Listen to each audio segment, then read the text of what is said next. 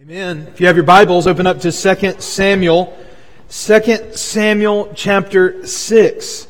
Samuel, 2 Samuel chapter 6. We'll be looking at the whole chapter. Woody read verses 1 through 11 for us. We're going to be reading verses 12 through 19 here in just a moment. 2 Samuel chapter 6. As you're opening up there, I, I want to invite you all to meet me this afternoon um, at Southside Baptist Church uh, for the 140th annual meeting of the Etowah Baptist Association. We are so privileged to be able to partner together with other Baptist churches, not only in Etowah County and in other ways as well, but particularly today we'll be celebrating our association with other Etowah Baptists. And this is sort of part business meeting, part worship service, part homecoming is the theme this year, and it should be a good time. So I would encourage you at 2 o'clock, there'll be a, a mass choir that will be singing, and it'll be a good time together. So I hope, I hope to see you there Southside Baptist this afternoon at 2 o'clock. Well, if you have your Bibles open there to 2 Samuel chapter 6, I'm going to read to you verses 12 through 19. 2 Samuel chapter 6. If you're open there, why don't you go and stand with me out of reverence for the reading of the words of our God. The author writes under the inspiration in such a way that as the words on this page are being read, God Himself is speaking to us. Beginning verse 12. And it was told King David, The Lord has blessed the household of Obed Edom and all that belongs to him because of the ark of God. So David went and brought up the ark of God from the house of Obed Edom to the city of David with rejoicing. And when those who bore the ark of the Lord had gone six steps, he sacrificed an ox and a fattened animal. And David danced before the Lord with all his might. And David was wearing a linen ephod. So David and all the house of Israel brought up the ark of the Lord with shouting and with the sound of the horn. As the ark of the Lord came into the city of David, Michal, the daughter of Saul, looked out of the window and saw King David leaping and dancing before the Lord. And she despised him in her heart. And they brought in the ark of the Lord and set it in its place inside the tent that David had pitched for it. And David offered burnt offerings and peace offerings before the Lord. And when David had finished offering the burnt offerings and the peace offerings, he blessed the people in the name of the Lord of hosts and distributed among all the people, the whole multitude of Israel, both men and women, a cake of bread, a portion of meat, and a cake of raisins to each one. Then all the people departed, each to his house. Let's pray together.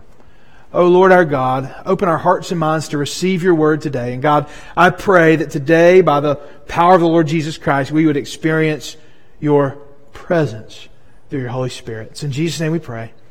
Amen. You may be seated.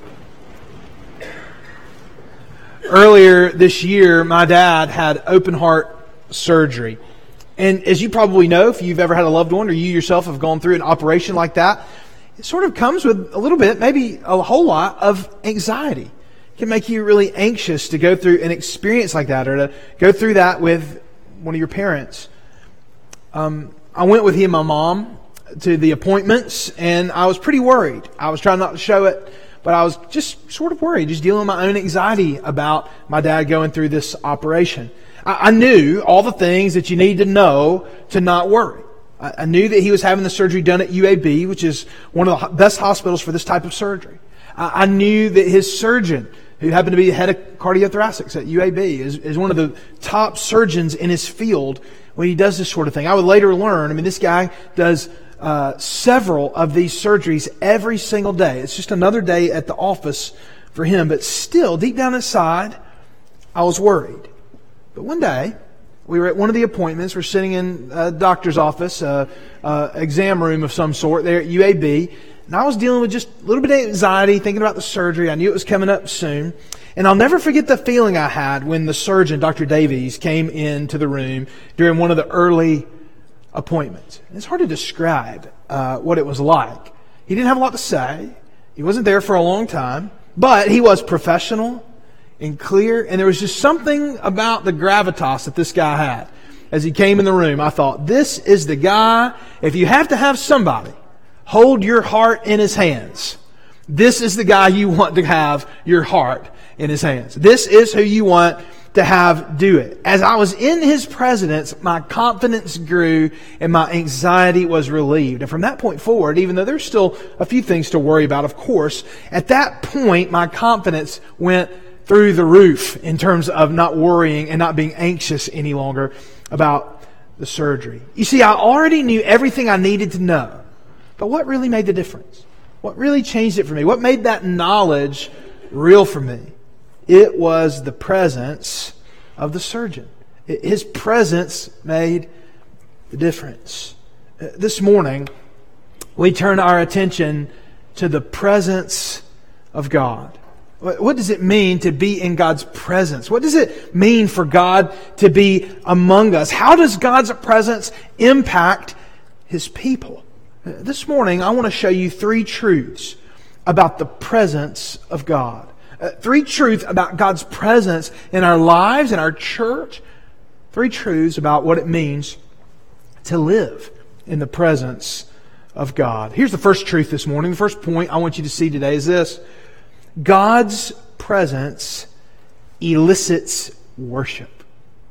God's presence elicits, it gives birth to worship. Now, I, think it's worth repeating that back in 1 Samuel, this is a long time ago, a battle had occurred and, and God's people chose to use the ark of God sort of like a rabbit's foot. They said, if we put this thing in our pocket, the Philistines won't be able to beat us. They, God's won't let that happen. And guess what happened? They got their tails whooped. I mean, they really got it handed to them. And on top of that, to add insult to injury, not only did they lose the battle, but the Philistines were able to carry the ark of God off back into their territory. They captured God's ark. And so what they did is they took it and they put it in their temple next to their God, treating the God of Israel, the Holy One, the God of Abraham, Isaac, and Jacob, treating him like another common Canaanite idol.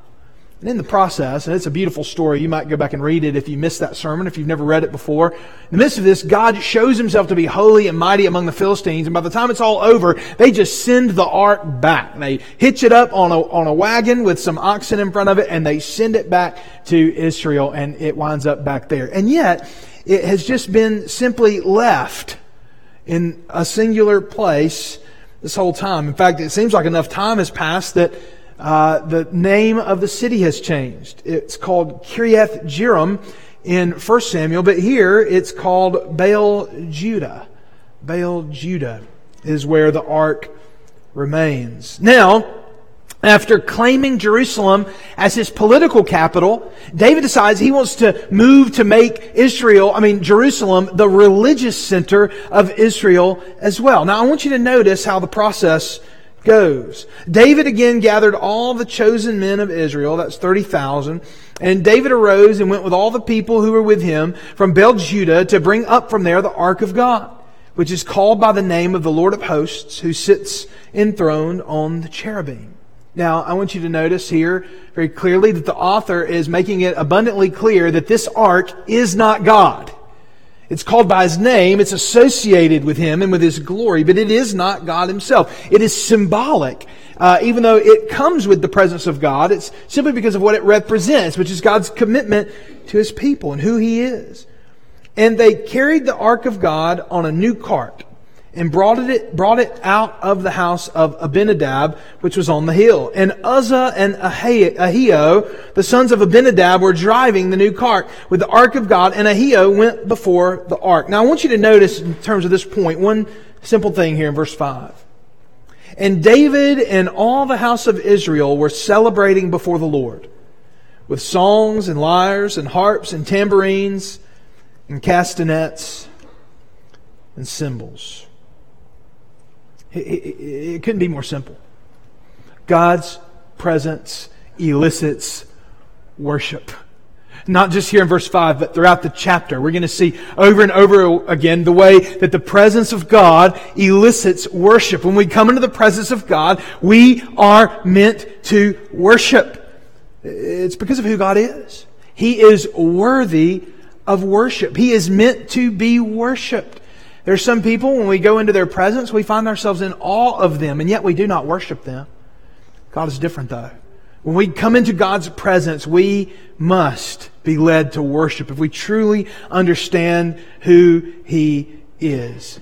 Now, we think a lot about worship in our lives. In fact, thank God uh, this isn't as pronounced as it was, but we went through a time in the life of the church in the United States of America that people called the worship wars. The worship wars. And this is when everybody decided it'd be a good idea to fight over how we sing praises to Jesus, which makes a lot of sense to me. Um, I was sort of coming of age during that time. It never made sense to me. It's like, aren't we just, let's just worship, you know, let's just worship Jesus. Let's, there's different ways to do it. Praise God. All that being said, uh, we think about it, and especially during that season of life in the Lord's churches, you had a lot of people talking about the best way to worship God. All the things we need to really, truly worship. I want you to think about this for just a moment. What does it really take to have an authentic experience of worship? What do we really need to have an authentic experience of worship? Man, we're so glad to have the organ back, right? To be able to use that this Sunday. But did we worship less last Sunday than we did this Sunday? Of course not. What does it really take? When my kids were little, at times we had to have a really unique set of circumstances to get them to go to sleep. Um, man, if I were to, if, if, let's just say it's 11 o'clock in the, in the morning. My kids say, I'm thirsty. And I say, have some water. They're like, are you kidding me? I want juice or something. You know, they, eh, water. I don't want water until it's 9.30 at night. In which case they demand water by the gallons. I have to have so much water. It, it's amazing the amount of water it requires for a child to go to sleep. When they were little, it took the right blanket, the right temperature. When Ford was a baby, we could control the thermostat with our phones. We'd hear him over the monitor start rustling. We'd turn the heat up one degree. As soon as the warm air started blowing in his room, he went right to sleep. Gas bill was $600. It didn't matter. I'd rather be asleep, sweating, and broke than up all night. The right blanket, the right temperature, the right, amount of stories read, the right amount of rocking. It takes this delicate song and dance to get the kids to bed. Some of you are living that right now. Some of you still haven't figured the formula out. It'll come, don't worry. What set of circumstances are required for you to worship? What set of circumstances are required for us to worship? Does it need to be a praise song? Does it need to be something we hear on the radio? Does it need to be a song we sang at camp? Does it have to be a song we sang growing up? Does it have to be a hymn from the 1700s, 1800s, 1900s? Does it need to be a shape note hymn? Does it need to be from the red back hymnal? What does it take for us to worship? What should it take for us to worship? What, what should it take for us to worship? It should not take much more than the presence of God to lead us to worship. It, it, it shouldn't take much more than the presence of God to lead us to worship. And let me just tell you something right now. When the saints of God are gathered as His people on the Lord's day, God is there with them. And when we come here, we come here to worship God because His presence is here. I want you all, myself included, to be so careful with the barriers that you put in front of worship. The, the barriers and the uh, exclusions that you put around how you will and will not worship. The judgment that you put toward how others do and do not worship. Be so careful because God's presence should be enough to lead us to worship. Second of all, God's presence demands reverence. Uh, God's presence demands reverence. No, notice verse 3. And they carried the ark of God on a new cart and brought it out of the house of Abinadab. Now I want you to consider this for just a moment. We learned down in verse 6 that it's being carried by oxen. That is, the Israelites are treating the ark of God the same way the Philistines did. They're putting it on a cart and having it carried by oxen. Now, it seems like you and I might sit down and say, well, we got to get the ark uh, from here to there, right? We, we got to get the ark from Baal Judah all the way to Jerusalem. What's the best way to do it? Well, I mean, goodness gracious, if we carry that thing the whole way, we're going to be worn out. So I'll tell you the best thing we could do. We saw the way the Philistines did it. We'll just put it on a cart. You know, some old man was over in the corner and said, I'll tell you how they got it here. They put it on a cart and had the oxen carry it. That's how they did it. And everyone said, okay, that's a great idea. Let's do that. What's the problem with that? To us, I practically, it doesn't seem to matter at all, right? The problem is God had already told his people how the ark should be carried. He'd given clear instructions on how to do this back in Exodus and elsewhere in the Old Testament. God had commanded that the ark be carried by the priestly line, by the Levites, with poles placed through the rings on the sides of the ark. And so God had already told his people how they should treat the ark, and they're already ignoring his instructions.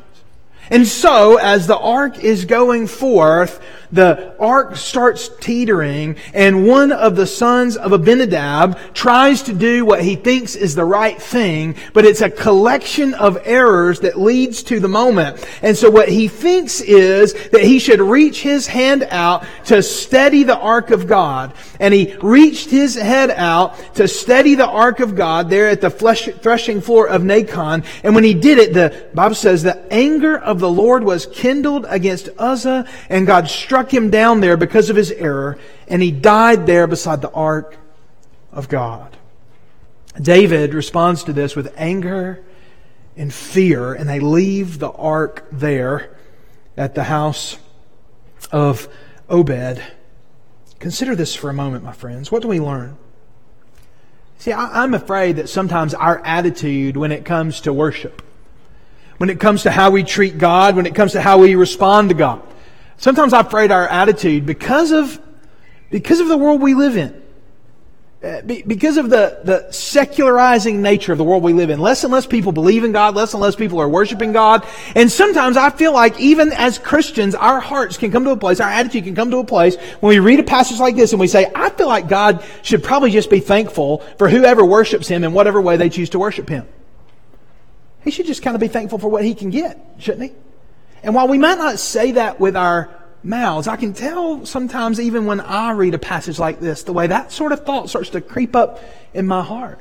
Well, I mean, they meant well. They're doing their best. Shouldn't God just be fine with that? My friends, the presence of God demands reference. It, it demands reverence. Now, I'm not talking about superficial reverence. I'm not talking about whether or not God cares about how we're dressed or whatever else like that. I don't, I don't mean that at all. Uh, uh, so much of that is man's concern and not God's concern. I'm, I'm talking about a reverence of heart. Luke chapter 18, our Lord Jesus Christ tells us a story. Imagine with me for a moment that you walk up on two people praying. One is a Southern Baptist preacher dressed like me if you think I'm dressed appropriately. If you think I ought to be dressed a little nicer, he's dressed a little nicer. All right? He just, he looks the part. He's like a Southern Baptist preacher out of central casting. Coat and tie. He's got his hair slicked back in a big, beautiful bouffant. He just looks wonderful. And then next to him is a man who has recently been in the news because the business that he had, it turns out, was taking advantage of its customers and stealing from its customers, in particular, stealing from elderly people. You, you know it. We all know it. So you have a well respected preacher in the room. And then you have a, a man that looks terrible. A, a man that you know has disobeyed the Lord and has done something we just find to be awful. And you look at those two men and you see them praying. And you say, what is he doing here? Uh, of course, he's trying to make a show of uh, his repentance. But what does God see? Jesus tells us the story. Sub in a Pharisee and a tax collector, but it's very similar. The Pharisee, standing by himself, prayed thus God, I thank you that I am not like other men, extortioners, unjust, adulterers, or even like this tax collector. I fast twice a week. I give tithes of all that I get. But the tax collector, standing far off, would not even lift up his eyes to heaven, but beat his breast, saying, God, be merciful to me, a sinner. I tell you, this man went down to his house justified rather than the other. Now, if we just looked on the scene, who would we assume was reverent? Who would we assume had a reverent heart? On the outside, we would assume it's the Pharisee, correct? Not the tax collector. But what does Jesus show us? The man, not the man who's standing with his chest puffed out before God, with his chin held high, reading out his accolades to the Lord, commending himself that he's better than the other man there. It's not him that was showing true reverence. It was the man who would not even look up to heaven, who was beating his breast. That's who was reverent. When we think about the example of Uzzah being struck dead for not regarding the Lord as holy, I think that what we can tend to do is start to want to supply for ourselves a sort of fake reverence in our worship. Fake reverence is characterized by high-hatted haughtiness. To be haughty before God. I'll tell you, there are very few people in the world who are more haughty than the people who think they're reverent. Who take pride in their reverence. Fake reverence has a genuine desire for the appearance of holiness. A, genuine desire for the appearance of holiness. Fake reverence has a zeal for the dignity of man. For, for everything looking the way man feels like things ought to look when things ought to be and should be and are dignified. But brothers and sisters, as this passage shows us so clearly, dignifi- dignity man's dignity has very little to do with the true worship of God.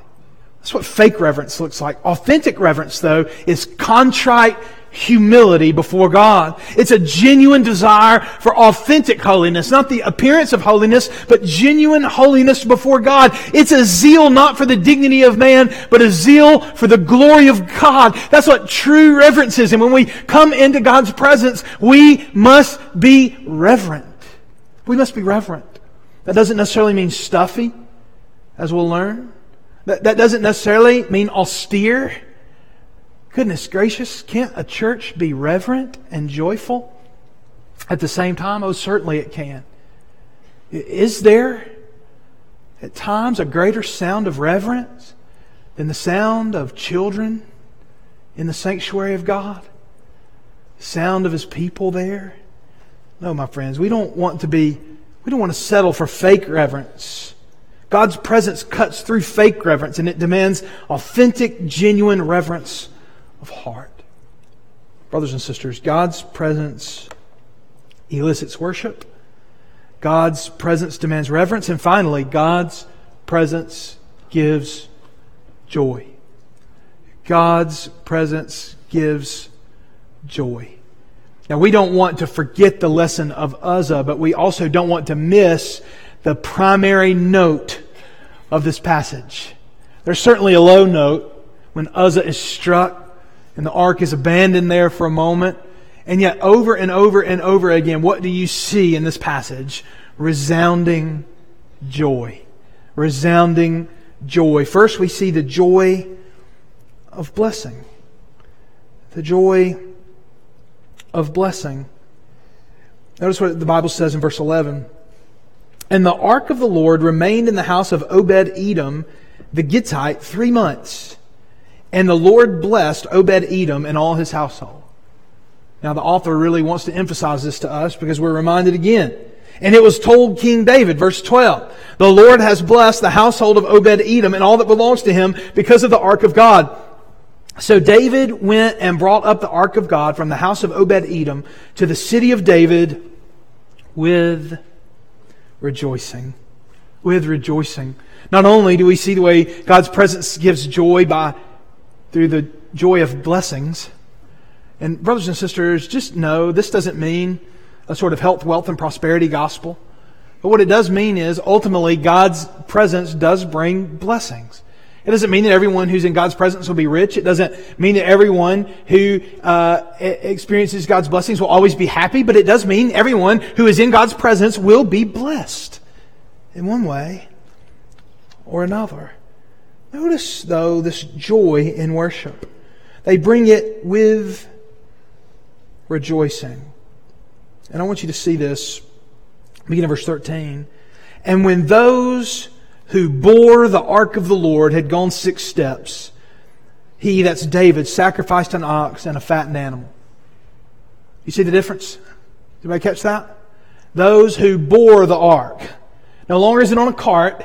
Presumably they have adjusted course and there are people who are now carrying the ark the way the Lord has commanded the ark be carried. There's no need now to worry about the stumbling in the same way that there was with the oxen because it's being carried in an appropriate way.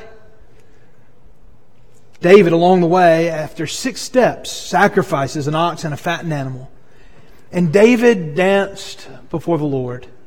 David danced before the Lord with all his might. And David was wearing a linen ephod. So David and all the house of Israel brought up the ark of the Lord with shouting and with the sound of the horn. Sometimes people ask me, do I think only Baptists will be in heaven? And I said, well, no, I think David will be in heaven. He's clearly not a Baptist. He danced before the Lord. Now think about the joy, the joy that comes with worship. Notice also David is wearing a linen ephod. This is a priestly garment. And here we see the way that the plan and purpose of God of blessing all the nations through the seed of Abraham is coming true in a partial sense in the life of David as the political and the religious life of Israel is being united in the kingship of David. He's a priest, not forever, but he's a priest in this way after the order of Melchizedek. This priest king we see Abraham give tithes to in the book of Genesis. And the author of Hebrews later references and talking about our Lord Jesus Christ, the greater son of David. As this ark is coming into the city of God, God's people are overjoyed. They're rejoicing. And David is dancing while wearing a linen ephod in a way that some commentaries, commentators say, uh, would, would give a sight and vision of the king that might be a little less than appropriate. I don't necessarily think he's exposing himself necessarily or anything like that, but just not how you would expect the king to be. This reminds me, uh, we have an exercise class of senior adult ladies that meets here at the church. When I first came here 11 years ago, uh, I was invited to come participate in the exercise class. And so I looked at my wife, to Whitney, and I said, What in the world should I wear? Uh, you, you, know, I, I, just don't know what you wear. So what I settled on was sweatpants with a t-shirt tucked in. And I thought that did the trick. That's how, how you might expect to see your pastor at the exercise class. In other words, when you think about these things, you want to make sure that you look a certain way. And yet David's not concerned about that. Uh, David's not concerned about how he appears. He's not concerned about how he looks. And he pays a price for it. His wife Michal, Saul's daughter, looks at him, we see in verse 16, and despises him, the Bible says. And then we skip down to verse 20. As soon as he walks in, with the joy of the Lord on his face, Michal immediately, sarcastically cuts him down. How the king of Israel honored himself today, uncovering himself today before the eyes of his servants, female servants, as one of the vulgar fellows shamelessly uncovers himself. My friends, I want you to know something. I've seen this happen. I've seen it happen multiple times in my ministry. Uh, people can mistake the joy of the Lord for irreverence. Uh, people can mistake the joy of the Lord for irreverence. Uh, sometimes we may feel like we need to choose between joy and reverence and worship. But the reality is we don't have to choose. We can do both. And oftentimes the most reverent thing we can do in worship is rejoice.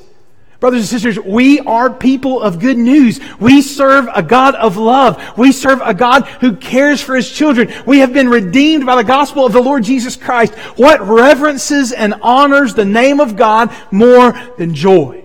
David understood it. David recognized it. And he responded to her. Verse 22 I will make myself yet more contemptible than this, and I will be abased in your eyes, but by the female servants of whom you have spoken, by them I shall be held in honor. Brothers and sisters, God's presence brings joy. If there's one thing I want our church to be characterized by, it's joy.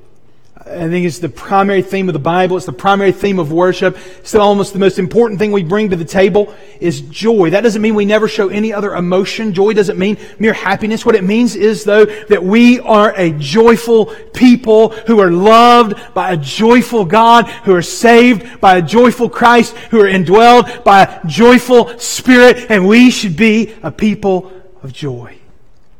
What a beautiful day it was to see the ark of God carried to Jerusalem.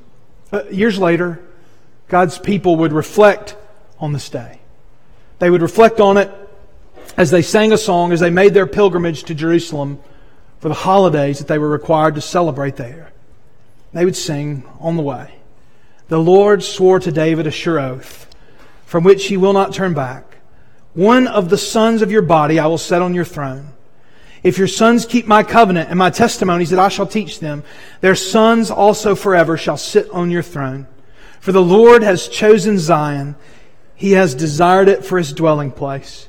This is my resting place forever. Here I will dwell, for I have desired it. I will abundantly bless her provisions. I will satisfy her poor with bread. Her priests I will close with salvation, and her saints will shout for joy. There I will make a horn to sprout for David. I have prepared a lamp for my anointed. His enemies I will clothe with shame, but on him his crown will shine. Oh, friends who are gathered here to worship Jesus Christ, don't you see how the horn of David has sprouted? Don't you see how this great leader, this son of David, is now on his throne? Don't you see that there is a son on whom the crown of David shines? Don't you know that even now God is building, as the book of Revelation tells us, a new Jerusalem, a Zion on high, that one day will come down out of heaven and will consume this broken and fallen world and transform the whole thing according to the glory of Christ? Don't you see what God is building even now in this room. He is building for himself a place to dwell. You have been called to Zion, to the city of the living God. He has desired it for his dwelling place. Would you trust? Would you believe? Would you hope in Jesus today? I want to offer an invitation to you this morning. If you've never put your trust and faith in Jesus, I believe if you'll turn from your sins in repentance and turn to God, in faith through Jesus, you will be saved. Second of all, second of all, not only that, not only do I believe you can respond to the Lord for salvation, but second of all, if you're a believer, um, if you need to do business with the Lord today, I, I want to encourage you to do that right now. If you need someone to talk to, I'll be here for you. And finally, you may be looking for a church home. It'd be my joy to talk to you about what it means to be a member here at First Baptist Church. After this prayer, I want to invite you to come. Let's pray together.